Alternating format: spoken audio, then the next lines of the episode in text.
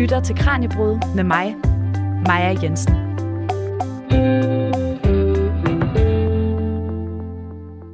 Den 23. september 1722 tog folk for første gang i teatret og hørte replikker på dansk. Det skete på et teater i Lille Grønnegade i København, hvor skuespillere, anført af Ludvig Holberg og den franske teaterleder René Montaigu, spillede Molières Gnieren, eller den Gærige, som den også bliver kaldt, som var blevet oversat til dansk. Og det er 300 år siden i dag. Og på søndag, der kan vi fejre endnu et 300-års jubilæum. For to dage efter, danskerne for første gang kunne høre danske replikker i teatret, blev det første danske teaterstykke spillet, da Ludvig Holbergs komedie Kandestøberen blev opført på selv samme teater. Og Ludvig Holberg, han var en produktiv mand. For da han først var gået i gang med komedierne, skrev han 15 på knap et år.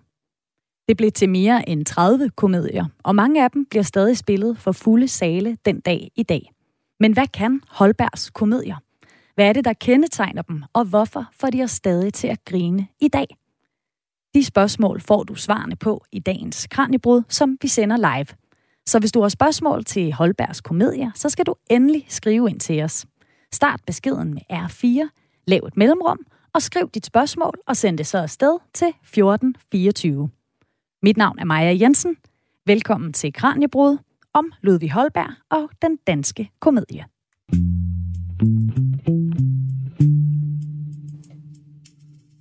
Og så vil jeg også byde velkommen til min gæst i studiet i dag, Lasse Råby Gammelgaard. Tak fordi du har lyst til at være med til at sende live. Tak for invitationen. Du er lektor i øh, nordisk sprog og litteratur ved Aarhus Universitet, og så forsker du blandt andet i galskabslitteratur og har for eksempel skrevet om satire og vrede i Holbergs komedier. Og det er jo også noget af det, som vi skal tale om i dag. Men allerførst, Lasse, så fejrer vi altså 300-året med den, den danske komedie og dansk teater i dag og på søndag. Hvilken rolle har Ludvig Holberg spillet for dansk komedie? Jamen, han har spillet en afgørende rolle, vil jeg sige. Altså, for det første, så får han jo skrevet alle de der danske komedier, som ikke fandtes før, som du selv nævnte i starten, ikke? Altså, 15 på en 17 måneders tid, eller sådan noget. Det, det er ret vildt, ikke? Det er en om måneden i snit. Derudover så er rollen ret vigtig, fordi at man fik ligesom et kongeligt privilegie om, at man godt måtte lave teater, men der fulgte ikke støtte med. Så det var ligesom fattige kunstnere, det har altid fandtes, ikke? Øhm, og det gjorde det også dengang. Så faktisk så er det ret vigtigt, at det blev en succes. Samtidig så har det været vigtigt for Holberg personligt, fordi at han jo gerne ville slå igennem, og for at gøre det, så skulle han faktisk lave komedier, der var så gode, at øh, de kunne øh, udmoliere Molière.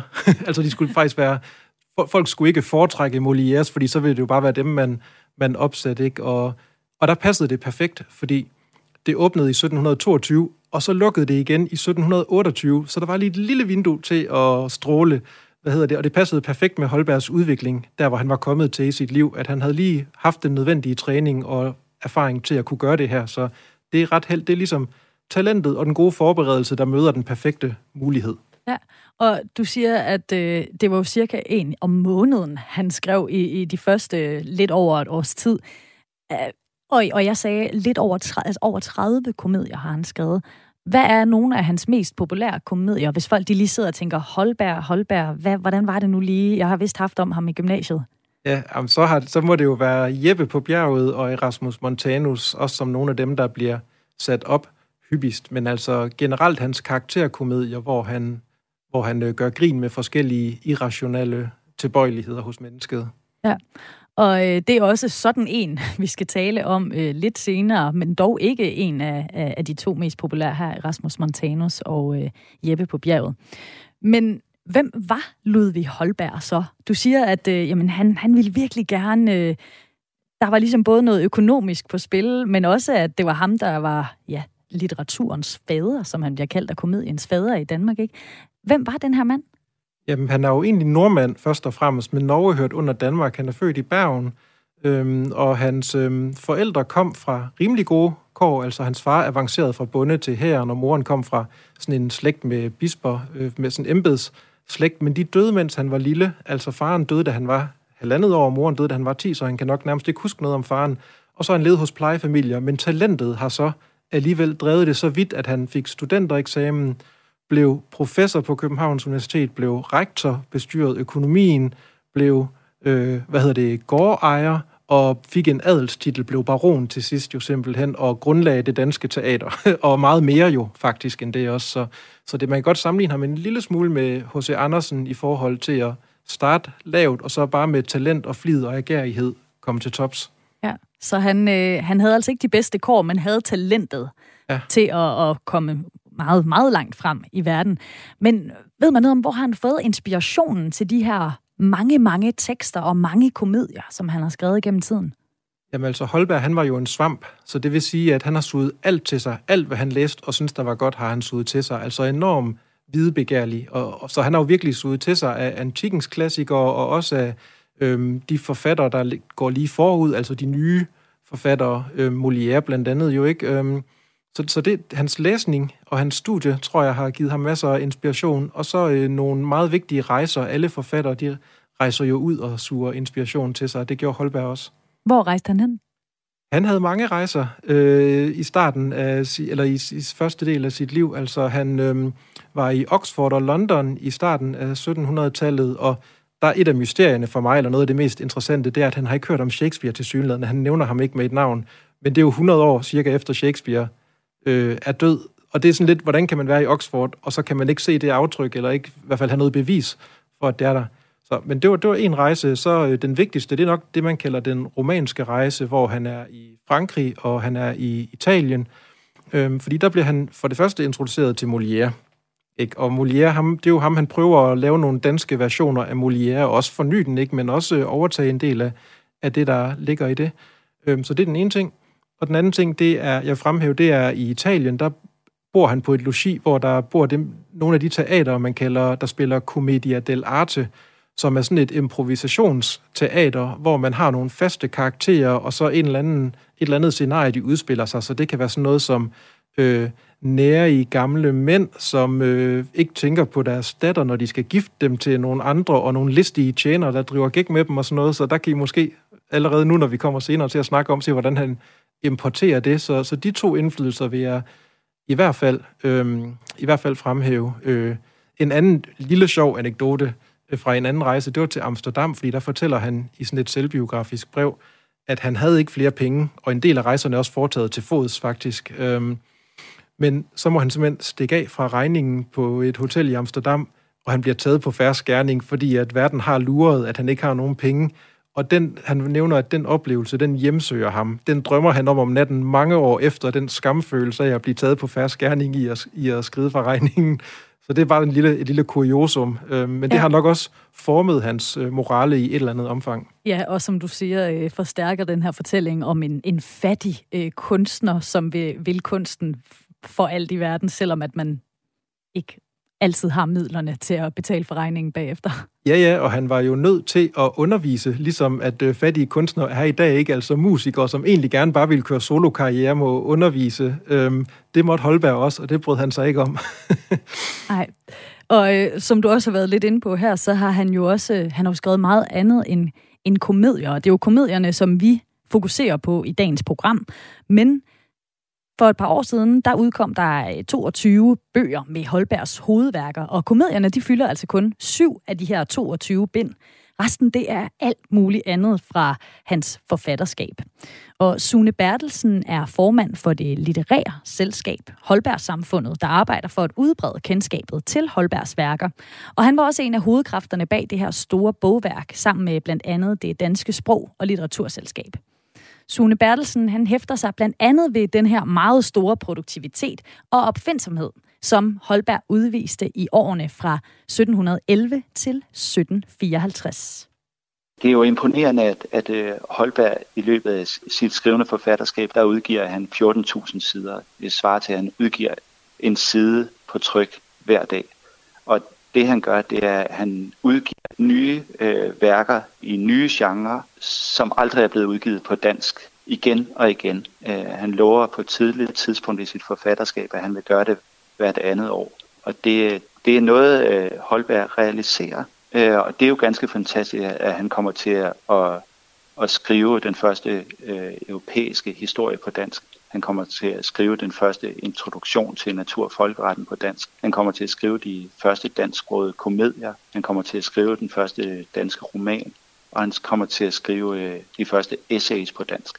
Det vil sige, at han udfolder sit øh, forfatterskab inden for en, en meget bred palette af, af genre.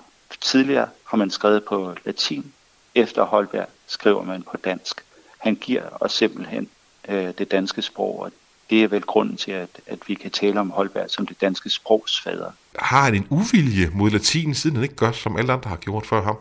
Altså, jeg tænker snarere, at han har en kæmpe stor sådan sproglyst. Og han er jo øh, flydende på latin. Altså, han udgiver værker på latin. Han udgiver jo øh, romanen Niels Klin på latin. Han udgiver øh, sine epigrammer på latin. Han udgiver sin selvbiografi på latin. Så han udgiver en række værker på latin, øh, og det, det gør han givetvis, fordi han gerne vil være berømt i det store udland. Og han, altså, det lykkedes ham faktisk med Niels Kim at komme virkelig bredt ud i Europa med sit værk. Men ellers så tænker jeg, når han skriver på dansk, så er det jo fordi, at han også lever i en brydningstid.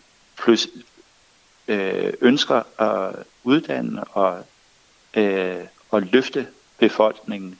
Det er på et tidspunkt, hvor borgerne træder ind på scenen. Det er på et tidspunkt, og borgerskabet ønsker at øh, sætte sig ind i de nye idéer, som flyder rundt i Europa, og ønsker at bidrage til at være med til at udvikle øh, samfundet. Og det, øh, der tænker man, at det danske sprog kan være et instrument til at løfte det generelle vidensniveau i Danmark. Så på en måde så kan man sige, at der er en, et eller andet i tiden, som gør, at det nationale sprog er, er noget, som der er et bredt ønske om at løfte. Og det, der bliver Holberg jo øh, altså et vigtigt instrument i den sammenhæng. Og, og så kan man sige, så er han bare et genialt sprogmenneske, og, som kan, kan springe fra den ene til den anden genre, og har en eminent fornemmelse for, for, hvad man kan bruge det danske sprog til.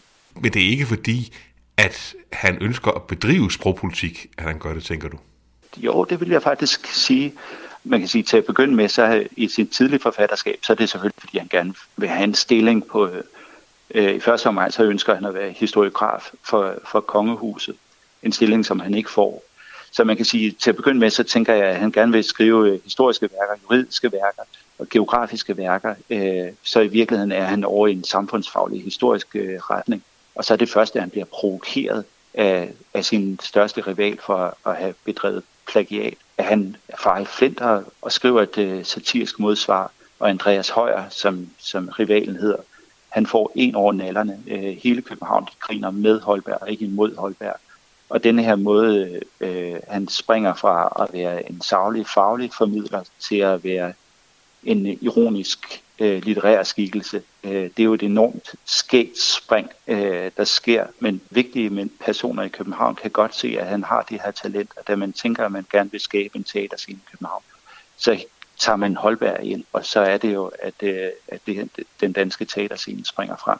Og der kan man sige, at det udvikler jo det hele det her brede, store sprog, som hører til i, i fiktionens verden. Øh, så man kan sige, at der er en eller anden grad af tilfældighed i forhold til det lige, at, at det, han kommer til at gribe om. Men der er selvfølgelig også noget, der har noget at gøre med hans geni. Og så kan man på hans øh, der er det helt klart, at han bliver en meget aktiv øh, sprogpolitiker. Øh, han udskriver øh, konkurrencer lyriske konkurrencer, hvor han får unge mennesker til at skrive digte øh, inden for forskellige genrer. Og øh, da han skal, skal øh, donere hele sin kolossalt store arv, så giver han jo pengene til Sorø Akademi, og det gør han, fordi han ønsker at højne det danske sprog. Så det er jo en ret vigtig pointe for ham, at, at, øh, at han skal bidrage til at, at forædle det danske sprog fortalte altså lektor Sune Bertelsen, der er formand for Holbergs Samfundet. Og hvis man vil vide mere om Ludvig Holbergs mangfoldige virke, så er der masser at hente på hjemmesiden rundomholberg.dk, som Sune Bertelsen har skrevet teksten til. Lasse Råby Gammelgaard, hvad tænker du om det her, Sune fortæller om nærmest sådan en, en form for sprogpolitik, som øh, Ludvig Holberg er fortaler for? Ja, jamen det er rigtigt. Han er jo en stor fornyer af det danske sprog, og har en stor rolle i forhold til øhm, dansk, moderne, moderne dansk. Altså, øh, det er klart, noget af den sprogfornyelse begynder også lidt tidligere med Kingo og reformpoesi og sådan noget, men den bliver ført videre af Holberg, og, og øhm, han er, jeg, jeg vil, det er helt rigtigt at påpege det der med, at han bevæger sig i så mange forskellige genrer. Jeg kan måske nævne, at man har jo inddelt hans forfatterskab i tre raptusser. Først så har man den poetiske raptus med komedierne og satiriske digte i 1720'erne cirka. Så kommer den historiske raptus med det ene historiske værk efter det andet i 30'erne. Og så til sidst så kommer den filosofiske raptus, øh, hvor han skriver moralske tanker og vil forfatte sit system, som han kalder det, selvom jeg ved ikke, om han rigtig er systemtænker, men... Så han, øh, han, han starter med det sjove, så går han igennem historien, og så slutter han af med det filosofiske, simpelthen. Ja, men det, men det han pointerer, det er, at det moralske, det går igennem det hele. Hele forfatterskabet er moralsk, og det er faktisk lidt vigtigt i forhold til komedien, fordi teatret har været øh, sådan noget, som der har været illeset, og nogle gange er teatret lukket, nogle gange åbner det. Vi har allerede snakket om, at der er en lille sprække på seks år, før det bliver lukket ned, ikke? og det er jo især kirken, der tænker, at, at øh, der foregår der noget, som ikke er helt okay på teatret, ikke? Øh, men det går også helt tilbage til antikken, altså faktisk til, til Platon, der vil smide digterne ud, fordi de appellerer til det laveste i sjælen. Så, så, øhm, så, så Holberg har en interesse i at forklare, hvorfor komedien er et moralsk anlæggende. Ja. Og nu har vi altså været lidt omkring Holberg, øh, hvem han var som person, hvor han har fået inspirationen fra til både at skrive komedier og alle de her andre tekster, som han, han skriver øh, gennem sit virke. Du lytter til Radio 4. Og det er Kranjebrud, som sender live i dag om Ludvig Holberg i anledning af Dansk Teaters og Dansk Komedies 300 års jubilæum. Og jeg har besøg i studiet af Lasse Råby Gammelgaard. Og Lasse, nu skal vi snakke lidt mere om komedien, som jo var noget af det, Ludvig Holberg er mest kendt for. Hvad er det, der kendetegner den genre? Jamen for Holberg, så, øh, så er det netop det der med, at den både underholder, men at den også er moralsk opbyggelig. Altså der i Uden hoved og hale, der lader han en karakter formulere sig om det, der siger, at komedien er et spejl, der fremviser fejl, så den fornøjer og underviser til lige. Så den skal have den der dobbeltrolle, altså øh, at det skal gavne og, og fornøje. Men ellers så har den jo det klassicistiske drama et en masse regler, og, som egentlig går tilbage til antikken hos øhm, de gamle grækere og, og Aristoteles poetik, hvor de skal leve op til en masse forskellige ting. Ja, det lyder som om, at det er en, måske en lang mm. liste. Hvad er det for nogle ting, blandt andet, som sådan en komedie skal leve op til ifølge Aristoteles? Jamen altså, for det første, så øh, er der noget om, hvem den skal skildre. Den skal skildre lave mennesker i modsætning til tragedien, der skildrer helte. Øhm, så i tragedien, ikke, der skal være et omslag fra en lykkelig høj person, som så falder. Øhm, Ødipus, hvem det nu kunne være, Hamlet, en prins. Øhm, hvis du tænker på Hamlet, så er, så er scenegulvet fyldt med lig til sidst, ikke? På trods af, at han er ret øh, væl sindet eller, ikke, eller vakkelvogn. Øhm, komedien, der bliver alle gift i stedet for. Det er sådan, der ender det, der skal det være, der er en krise, men det ender godt. Øhm, så, så, så der er noget med omslaget fra lykke til ulykke, der skal være anderledes øhm, så skal der være en konflikt, der udspiller sig, en eller anden, et eller andet problem, som sætter gang i, i handlingen, øhm, og det bliver så ført ud til sin konsekvens, hvor at det så til sidst klinger af, og så skulle man gerne have lært noget, have opnået en eller anden form for renselse eller, eller katarsis, ikke? Øhm, og så vil jeg sige, at i forhold til den klassiske poetik, så er der sådan antydninger af forskellige ting, som bliver til meget stramme regler i den franske klassicisme, som Holberg overtager. Og det er sådan noget som øhm, tidens og stedets og handlingens enhed skal foregå over en dag, kun et hovedplot, og gerne kun en lokation. Altså sådan nogle, sådan nogle regler der, øhm, som man så prøver at, og, øh, at leve op til. Og så er der et hensyn til, på den ene side et plot, en intrige, og på den anden side et karakterstudie, som i en konflikt. For Aristoteles, så er plottet det vigtigste, og karakterstudiet kommer i anden række. Jeg vil sige, ved Holberg er det mere 50-50 ofte. Der er i hvert fald noget med karaktererne, der spiller en ret stor rolle, og det kommer man også til at se, når vi dykker ned i, i en, af, øh, en af komedierne øh, lige om lidt. Men det var så lidt om komedien som genre, og hvad det er for nogle krav, der bliver stillet fra, fra antikens øh, side. Men hvad er det så, der kendetegner Holbergs komedie? Altså hvad er det for nogle temaer, han kredser omkring i komedierne? Jamen, han er jo en sand oplysningsmand, så hans udgangspunkt er jo, at mennesket er et fornuftsvæsen, men problemet er, at det ikke altid handler fornuftigt. Så han griber fat i de her brister, og så er det dem, som der kommer til at styre det. Så typisk så ser man en person, som egentlig fungerer udmærket socialt, men som har den her monomani, der er den her ene ting, som ødelægger det sociale på alle mulige andre områder. Øhm, et træk, der går igen, eller det er det er stoicismen for eksempel. Altså han er meget sådan imod stoicismens lærdom om, at man skal forholde sig roligt i alle situationer, fordi det kan han ikke selv. Øh, så, han, så han øh, mener, at lidenskaben, den skal man egentlig ikke lægge bånd på, men man skal træne den. Øhm, okay. Og så ud over det, så har han jo en række karakterer. Ikke? Øhm, en, der er valsindet, eller en, der er magtsyg, eller en, der misbruger sine retoriske evner, eller en, der øh, ja, er stundesløs. Så, øhm, så, så, så det kan være alle mulige karakterbrister også, som han, som han kaster sig over. Ja, men simpelthen et, et studie af, af, af fejl ved mennesker, og hvordan det kan, kan ødelægge deres ellers fornuftige, øh, fornuftige liv. Ja, og så skulle man gerne blive retledt. Og det kan vi jo så spørge os selv om senere med den, vi skal snakke om, om ja. hovedpersonen bliver det. Ja, fordi vi har jo øh, valgt for at gøre det her lidt mere øh, konkret, så har øh, vi, eller du, valgt, at vi skal tage udgangspunkt i den komedie, der hedder Den Stundesløse, som vi også lige har nævnt et par gange. Vil du ikke give en kort øh, præsentation af, hvad den handler om, Lasse? Jo, det vil jeg gerne. Altså, jeg vil sige, den handler om tre ting. På den ene side, så øh, handler den om det klassiske komiske tema, hvem skal giftes med hvem? Ikke? Fordi vi har en konflikt mellem øh, kærlighedsægteskabet og allianceægteskabet, hvor at det, der, det, der er det sjove, det er, at der burde ikke være nogen konflikt, fordi det bedste parti, det er både den, som datteren gerne vil have, og den, som faren så ikke vil have på grund af patologien. Ikke? Så, så det handler om, hvem skal giftes med hvem. Øhm, så handler det om Filgeschreis øh, karakter, hans dundesløshed. Øh, den kan vi måske snakke om senere noget mere. Ikke? Ja. Øhm, og så vil jeg sige, til sidst så handler den rigtig meget om øhm, teaterkunst også, på grund af Pernilles fremtrædende rolle som den, der orkestrerer det hele. Ja, og Pernille skal vi nok også få forklaret lidt mere om, hvem er senere. Men der er jo utrolig mange komedier at vælge imellem. Hvorfor har du valgt lige præcis denne her? Det har jeg for det første, fordi jeg synes, det er en af de mest vellykkede. Altså, den, øh, den er fuldstændig paradigmatisk i forhold til det klassicistiske drama. Den overholder de der tre enheder. Det hele foregår hos Filkesrej på et døgn med en handling, øh, sådan cirka.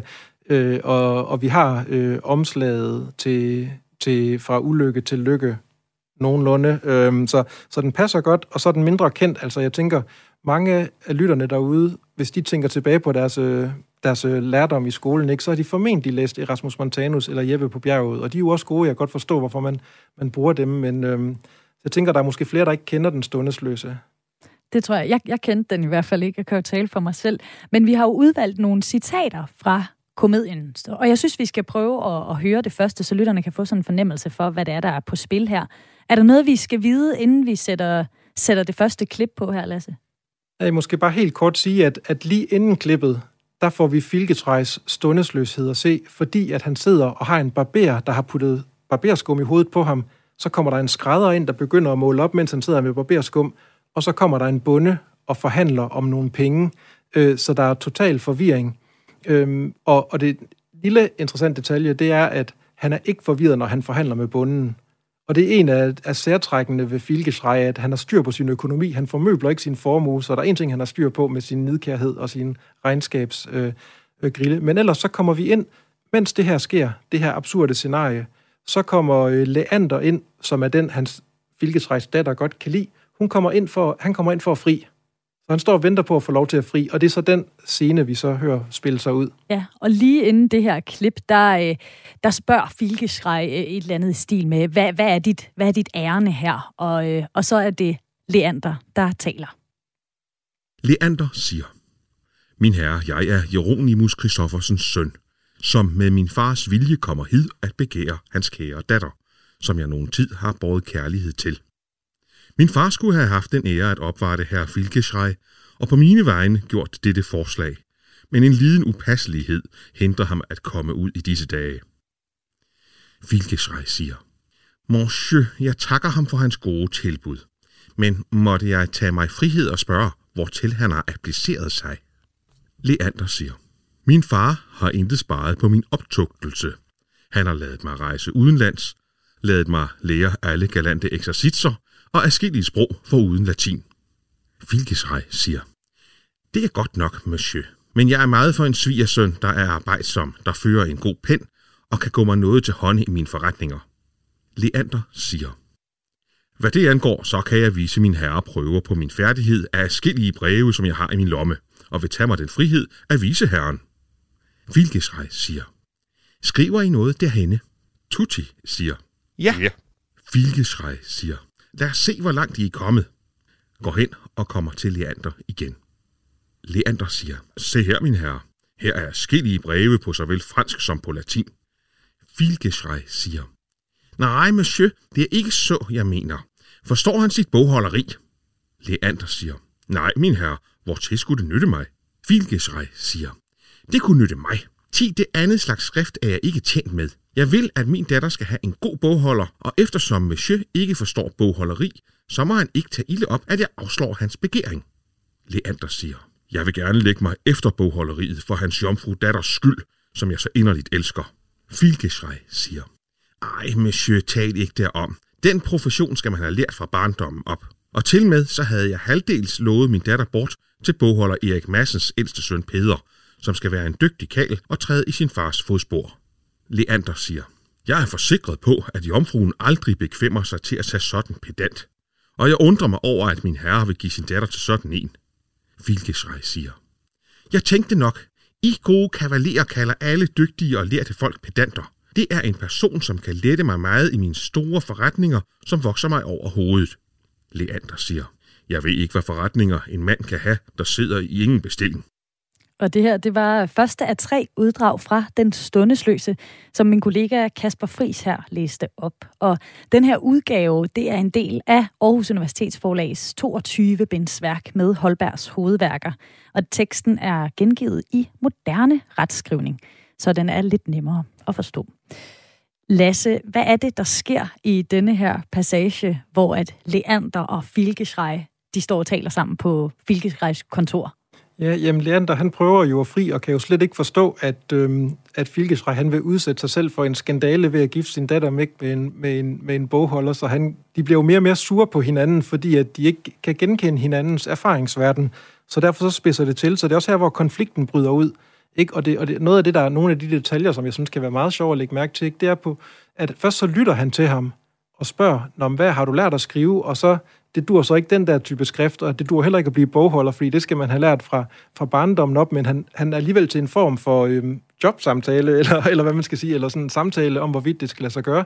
Men han har allerede næsten få, valgt en, en, en anden svigersøn, så hvorfor står han overhovedet og lytter på det? Hvorfor siger han ikke bare, Nå, det har jeg styr på, ikke? Så, så det, det er i sig selv også lidt sjovt, at den detalje kommer bagefter, synes jeg. Men, men det er ligesom her, hvor konflikten den bryder ud, og øh, der må gøres noget for at få krisen afværget. Og, og hvad, er det, øh, hvad er det, Leander siger her til sidst? Han siger vel egentlig til Filkeschrei, at han kan ikke forstå, at han er så stresset, når han ikke øh, har nogen bestilling, når han ikke laver noget. Ja, jamen, det, det, det har været gentaget nogle gange igennem komedien tidligere, ikke? at det er en stundesløshed, at stundesløsheden den er karakteriseret ved, at man sætter sit liv, man arrangerer sit liv, så man hele tiden har opgaver, men det er opgaver, som er fuldstændig overflødige at lave. Altså, så det er sådan en form for cirkulerende stress, hvor han ikke rigtig får noget fra hånden. Hvis han bare fokuserede på kerneopgaverne, så, så ville det frigive en hel masse tid. Han, det er en indbildt travlhed. Og der skal man måske også lige nævne forlægget hos Molière, altså fordi den, den er ligesom lavet over skemaet fra den indbildte syge. Der er det en hypokonter, som vil have en læge som svigersøn. Her der er det så en, der er fuldstændig besat af, af at føre regnskab over ting, der vil have en bogholder som svigersøn. øhm. Ja, og, og den her, øh, hvis vi skal gå tilbage til den her karakter, Filgeschrei, øh, faren i, i stykket, hvad er han? Altså, han er en mand, der tydeligvis laver alt for meget pseudoarbejde og går alt for meget op i, øh, i tal, der måske ikke er så væsentlige. Men hvad er han for en karakter? en vigtig ting ved ham faktisk, og det er måske der, hvor den alligevel ikke er en helt perfekt øh, komedie, det er, at han er jo egentlig af det bedre borgerskab. Øhm, og det betyder faktisk noget. Øh, altså, når folk har siddet i Grønnegade Teater og set Jeppe på bjerget, så har der ikke været nogen, der var som Jeppe, der har set det. Der har ikke været nogen bønder på den måde, der har siddet og set det, men, men der har måske siddet folk, der har kunne sammenligne sig selv en lille smule mere med, med Filkesrej, så man har også sådan lidt en form for ømhed med ham. Jeg synes ikke, han udelukkende er, er latterlig, selvom at han ender med at tage sig latterligt ud. Men, men altså, navnet synes jeg måske også er værd lige at, at komme ind på, fordi Filgeschrei, det er da noget underligt noget at hedde. Det er noget andet end Leonora og Leander og, og så videre, ikke? Og det spiller på en, øh, en, en, en tysk talemåde, der hedder viel Geschrei und wenig Wolle, som man kan oversætte til dansk noget i retning af meget skrigeri og kun lidt uld, sagde bunden og klippede sin so. Øhm, så det der med, at man kan ikke klippe hår af en, af en so, så, så kommer der bare grisehyl. Øhm, og det, det er lidt det, han sammenligner hans støjen med, at han går og brokker sig over, hvor travlt han har, men det svarer egentlig til at prøve at få uld af en, af en so, ikke? Øh, så han er, han er flittig, men han, der er ikke noget afkast af hans flid. Altså, hvad er det, Holberg forsøger at sige med den her, øh, den her karakter? Er det sådan en kritik af, øh, af folk, der går og siger, det her travlt, eller, eller hvad er det for noget?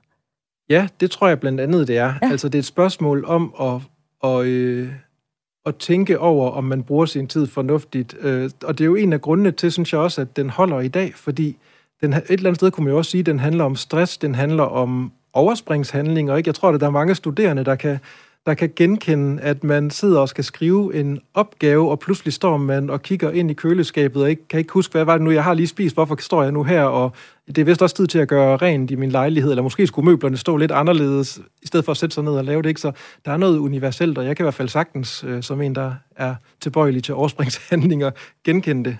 Ja, jeg synes også, jeg føler mig faktisk lidt ramt af, af den her beskrivelse af Filkeschrei. Sådan tror jeg i hvert fald godt, vi alle sammen kan have det en gang imellem, at vi går rundt og, øh, og brokker os lidt meget, men at hvis vi bare lavede den opgave, der stod foran os, så var det måske slet ikke så slemt igen. Men Filkeschrei vil altså ikke lade Leander gifte sig med sin datter, men hvad sker der så? For det er jo en komedie, så må ikke der er en eller anden, der får en snedig plan. Det finder vi ud af om lidt. Men hvis du, der lytter med, har et spørgsmål til Lasse Ruppe Gammelgaard om Ludvig Holberg og hans komedier, så kan du skrive ind til os. Du starter din besked med R4, laver et mellemrum, og så skriver du din besked og sender den afsted til 1424. Og Lasse, det er noget med, at du måske også har et spørgsmål, du godt kunne tænke dig at stille lytterne.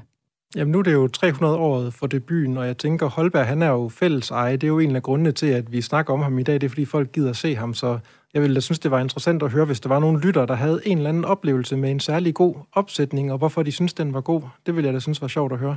Så tager vi det med i slutningen af programmet. Du lytter til Radio 4. Lasse, vil du præsentere det andet uddrag af Den Stundesløse? Det vil jeg gerne, ja. Øhm, det kan jeg gøre lidt kortere. Altså, det kommer lige efter det, vi lige har hørt. Så, så det er den næste scene, faktisk. Og det er så øh, øh, Leonora, der kommer hen til sin far, som vil fortælle hende, at han har arrangeret et giftemål for hende. Og så hører vi, hvordan hun reagerer på det. Filgeschrei siger, Min datter, hvor vil mine forretninger er store, så tænker jeg dog på din velfærd. Leonora siger, Jeg takker min hjertefar, Filgeschrei siger, jeg har i sinde at gifte dig. Leonora siger, jeg takker. Filgeschrei siger, og det med en brav forstandig kal. Leonora siger, jeg er forsikret om, at min far giver mig ikke bort uden til et skikkeligt menneske. Filgeschrei siger, og jeg vil, at du skal have bryllup med ham inden aften. Leonora siger, ligesom min kære far finder det for godt. Filgeschrei siger, jeg har ikke ville spørge dig til råds, før jeg lovede dig bort, så som jeg er vis på din lydighed imod din far. Leonora siger, Ak, min hjertefar, jeg får just den person, som jeg mest elsker. Filkeschrei siger, det er den person, som jeg nævnte for dig i går aftes. Leonora siger, nej, papa talte intet derom i aftes. Filkeschrei siger, så har du glemt det, mit barn. Jeg har hundrede ting i hovedet, og kan dog bedre komme en ting i hu end nogen af jer andre. Personen er et fornuftigt ungt menneske. Leonora siger, ja, det er min tro vist. Vilkesrej siger, og har en brav mand til far, i hvis fodspor han vil træde. Leonora siger, det tvivler jeg ikke på. Vilkesrej siger, og inden fire år vil blive den dygtigste bogholder i byen. Leonora siger, hvad? Leander? Bogholder? Vilkesrej siger, han hedder ikke Leander, han hedder Peder og er Erik Madsen bogholders søn. Leonora siger, Ak himmel, hvad hører jeg? Jeg tænkte, at det var Leander, herr Jeronimis søn. Filkeschrei siger, Haha, nej mit barn, det er ikke et parti for dig. Den snushane var her nylig, men fik straks afslag. Leonora siger, Ak, jeg er elendig menneske. Vil I give mig bort til sådan en pedant? Filkeschrei siger, Hør, mine forretninger tillader mig ikke at holde længere snak med dig. Gang straks ind og lav dig på at giftes med den unge bogholder inden aften. Lasse, det lyder lidt som om, de taler forbi hinanden i starten af det her klip, men hun finder sig ud af til sidst, hvad det egentlig er, der er, der er på færre. Hun må ikke gifte sig med Leander. Lige præcis, ja. Hun, hun ved jo, at Leander har friet, så hun tror jo, at det er det, der er ham, hun skal giftes med. Øhm, og grunden til, at jeg har taget den her med lige efter den anden, det er fordi, at det peger faktisk på noget af det, der i høj grad er komediens drivkraft, nemlig det, man kalder dramatisk ironi. Øhm, dramat, ironi, det kan jo være mange ting, ikke? Altså, vi, når vi taler om det i hverdagssprog, så er det bare, at man siger det modsatte af det, man mener, ikke? Og det kan også betyde alle mulige andre ting, men, men i den her kontekst, så peger det på sådan en diskrepans i viden. Vi ved noget, hun ikke ved. Derfor er det sjovt, at han står og siger, jeg ved, du vil være lydig, og hun siger, jeg er sikker på, at du har valgt den helt perfekte til mig, for hun kunne ikke i sin vildeste fantasi forestille sig, at det skulle være, være en anden. Men vi ved, at åh, oh, oh, lige om lidt, så får hun at vide, hvem det er. Og den der dramatiske ironi, det er sådan et øhm, universelt virkemiddel, som også, altså jeg tror, det driver meget, øhm, jamen også reality-tv i dag, ikke? Så, så har man set nogen bagtale nogen, og så øh, bliver de interviewet uden at vide det, men seerne ved det, og så sidder man der og siger, nej, nej, nej, du skal ikke stole på ham, han har øh, gjort det og det og det, eller hvad det nu kan være, ikke? Så den der dramatiske ironi, den, den er enormt effektfuld, øhm, og det, det er ligesom den, der er en del af, af komikken i, i den her scene. Ja. Men hvad er det så, det leder til? Fordi, som jeg sagde før, det er jo en komedie, så vi ved, der må jo der er jo nogen, der må forsøge at gøre et eller andet for at rette op på det her, så vi kan få den lykkelige slutning, vi ved, vi skal have, når det er en komedie. Ja, og må, her får vi Pernille på banen, som jeg jo faktisk synes er lige så vigtig som øh, Filgeschrei i det her, fordi hun lægger en plan. Hun laver det, man kalder sådan et... Øh, og Pernille, det er hans husholderske. Ja, det er hans husholderske, og det er hende, han stoler på, fordi hun siger ikke til ham, at han ikke har travlt. Hun snakker ham efter munden, og derfor så tror han på hende, og det gør, at hun kan snyde ham. Fordi hun, hun, hun er ikke enig, hun lader bare som om, og det siger også noget om, at dem, der vinder i Holbergs komedier, det er dem, der kan spille spillet, også selvom at manipulere og så videre. Så hun laver sådan et øh, skuespil inde i skuespillet nærmest, hvor hun orkestrerer, at folk skal klæde sig ud som nogle andre for at få de rigtige gift med de rigtige. Og hun gør det jo så ekstra kompliceret, for hun kunne jo nøjes med at sørge for, at Leander og Leonora blev gift, men så er der den her Magdalone, den her husholderske, som, som Filgeschrei har lovet, at han vil finde en, en mand til, og han vil gerne af med hende faktisk. Han sætter ikke øh, pris på hende. Øhm, og det, det vil Pernille så også godt hjælpe med. Så altså, hun har en masse motiver. Hun, øhm, hvad hedder det, hun vil retlede, hun vil, hun vil ligesom kurere Filgeschrei, hun vil hjælpe Leonora med ikke at blive ulykkelig gift, og hun får lidt penge af Magdalone for at hjælpe hende med det, og hun elsker spillet. Hun elsker at kommandere rundt med folk og drive Filgeschrei rundt i Manesien. Så, så det sætter hun i gang. Og den der dobbeltalliance, jeg ved ikke, om vi skal snakke mere om den, men den, den er jo voldsomt kompliceret, fordi der er jo nogen, der spiller roller, uden at de ved, at de spiller roller. Ikke? Altså, Peter Skriver, han tror, at han skal giftes med øh, Leonora, men det er så Magdalone. Øh, og, øh, så de tror, de er nogle andre, og det giver nogle forviklinger, som er ret komiske. Ja, og, og Pernille bliver den her dukkefører, der simpelthen styrer slagets gang og holder styr på det hele, når ingen andre rigtigt ved, hvad det er, der foregår. Men det lykkedes jo, fordi dem, hun godt vil have, bliver gift med hinanden. De får også hinanden. Øh, Leander og Leonora får hinanden, og, og Magdalone bliver også gift med Peder Skriver. Så det ender godt for Pernille og for Leandre og Leonora i hvert fald. Men, men folk de bliver uvenner i løbet af det her, fordi de er, de er meget forvirrede. Og øh, til allersidst, så kommer der en, en morale på vers, der bliver øh, fortalt til publikum. Og den synes jeg lige, vi skal øh, høre her igen, læst op af Kasper Fris. Filgeschrei. Af dette korte skuespil se til, at du kan lære, at der vil mere end støjen til for flittig at passere. Ti ser man en at spille tid ved søvn og gode dage. Så en ved alt for mig en flid, så sætter og tilbage. En løber slider et par sko for ringe ting at vinde. Han både mere, hvis i ro bag ovnen han sad inde. Ti, som det stund om farlig er, at være alt for vittig. Så mange ødelagt man ser, for han er alt for flittig. For han er lutter hurtighed frem og tilbage løber. En bygger for at rive ned, en bygger for at rive ned, en støber og omstøber. Den stundesløses karakter, så vidt jeg kan besinde, jeg ved ej i komedier, om man skal kunne finde. Jeg bryder is her samt i mere, mig underkaster dommen, at intet ud i verden er den første gang fuldkommen. Og Lasse, hvis man ikke øh, var helt skarp på, hvad det her rim egentlig øh, betyder, hvad er moralen så i den her historie? Ja, moralen det er, at man skal springe overspringshandlingerne over og øh, fokusere på, på hovedarbejdet. Ikke? Så det er den ene ting. Øhm, det andet, jeg synes, der er relevant, som ikke har med moralen at gøre, det er sådan set, at, øhm, at øh, der bliver brudt, fiktionsrammen bliver brudt. Karakteren Leonard vender sig om og taler til publikum på vegne af Holberg. Og det bruger Holberg til at rose sig selv også. Jeg bryder is her. Ikke? Altså, jeg gør noget helt nyt her, men det jeg, det er jo Holberg, det er jo ikke Leonard. Så, så Holberg, han bruger det også til at iscenesætte sig selv, jævnfør det, vi snakkede om tidligere med at, sådan at være i konkurrence med Molière og andre. Ikke? Han fremhæver sin egen originalitet, og det gør han også via Pernille i prologen. Så han skal have begge dele med, selvros og morale. Så han, han, han får lige lov til at give sig selv lidt smier igennem nogle karakterer. Ja, hvis folk ikke selv skulle have opdaget, at det var et nyt emne eller en ny karakter, så får de det at vide flere gange. Fantastisk. Men der er jo, altså der er ikke særlig mange, som jeg var inde på før, der er tilfredse med, hvordan det hele ender i den stundesløse. Altså kunne man lige frem kalde det en tragedie, hvis vi nu så det fra Filgeschreis perspektiv, for han er vel egentlig meget tilfreds i starten, og er ikke så tilfreds i slutningen. Nej, han, han stiller sig tilfreds. Man kan ikke kalde det en tragedie, så skulle det ende mere katastrofalt. Men det er rigtigt nok, man kan spørge, om han bliver retledt, fordi hans første indskydelse, da han opdager, at han er blevet snydt, det er, at han vil sagsøge, og han vil ændre det hele, og det ene og det andet, og så får han at vide af sin bror, det er for sent, desværre.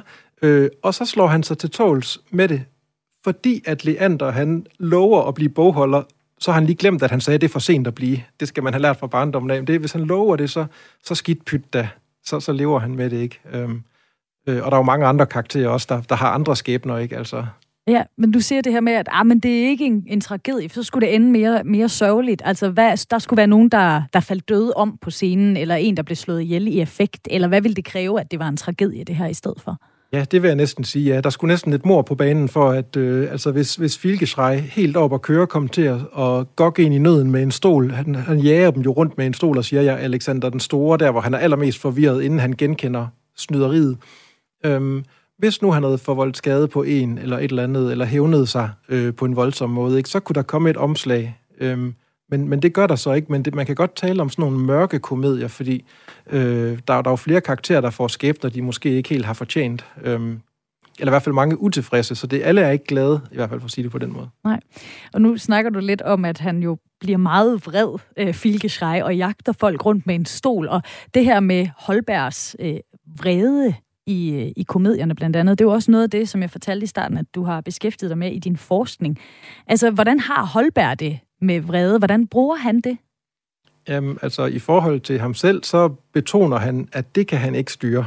Altså han er en ilter opfarende mand, og han er stridsløsten, og det har han altid været. Så det, det skriver han ligesom mange steder, og det kan der være en vis fremdrift i. Han har faktisk sådan en interessant tekst, man kalder den fortrudte tekst, fordi han udgiver den i øh, et selvbiografisk brev i 1728, hvor han siger, at, at han kan ikke lide, når hans konkurrenter bliver rost. Så gør han særlig meget ud af at, at få dem ned med nakken. Øh, og det, så det er sådan en konkurrencegen, der ligger i det.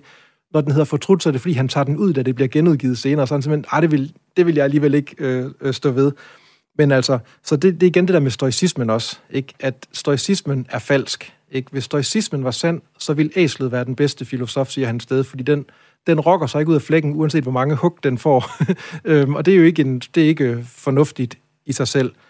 Men i komedierne, der, der bliver det så også brugt til noget, fordi de er fyldt med øhm, provokationer, og øh, en, der er en rigtig hård tone i den, og det er jo noget af det, man kan fremhæve i dag også, hvis man vil.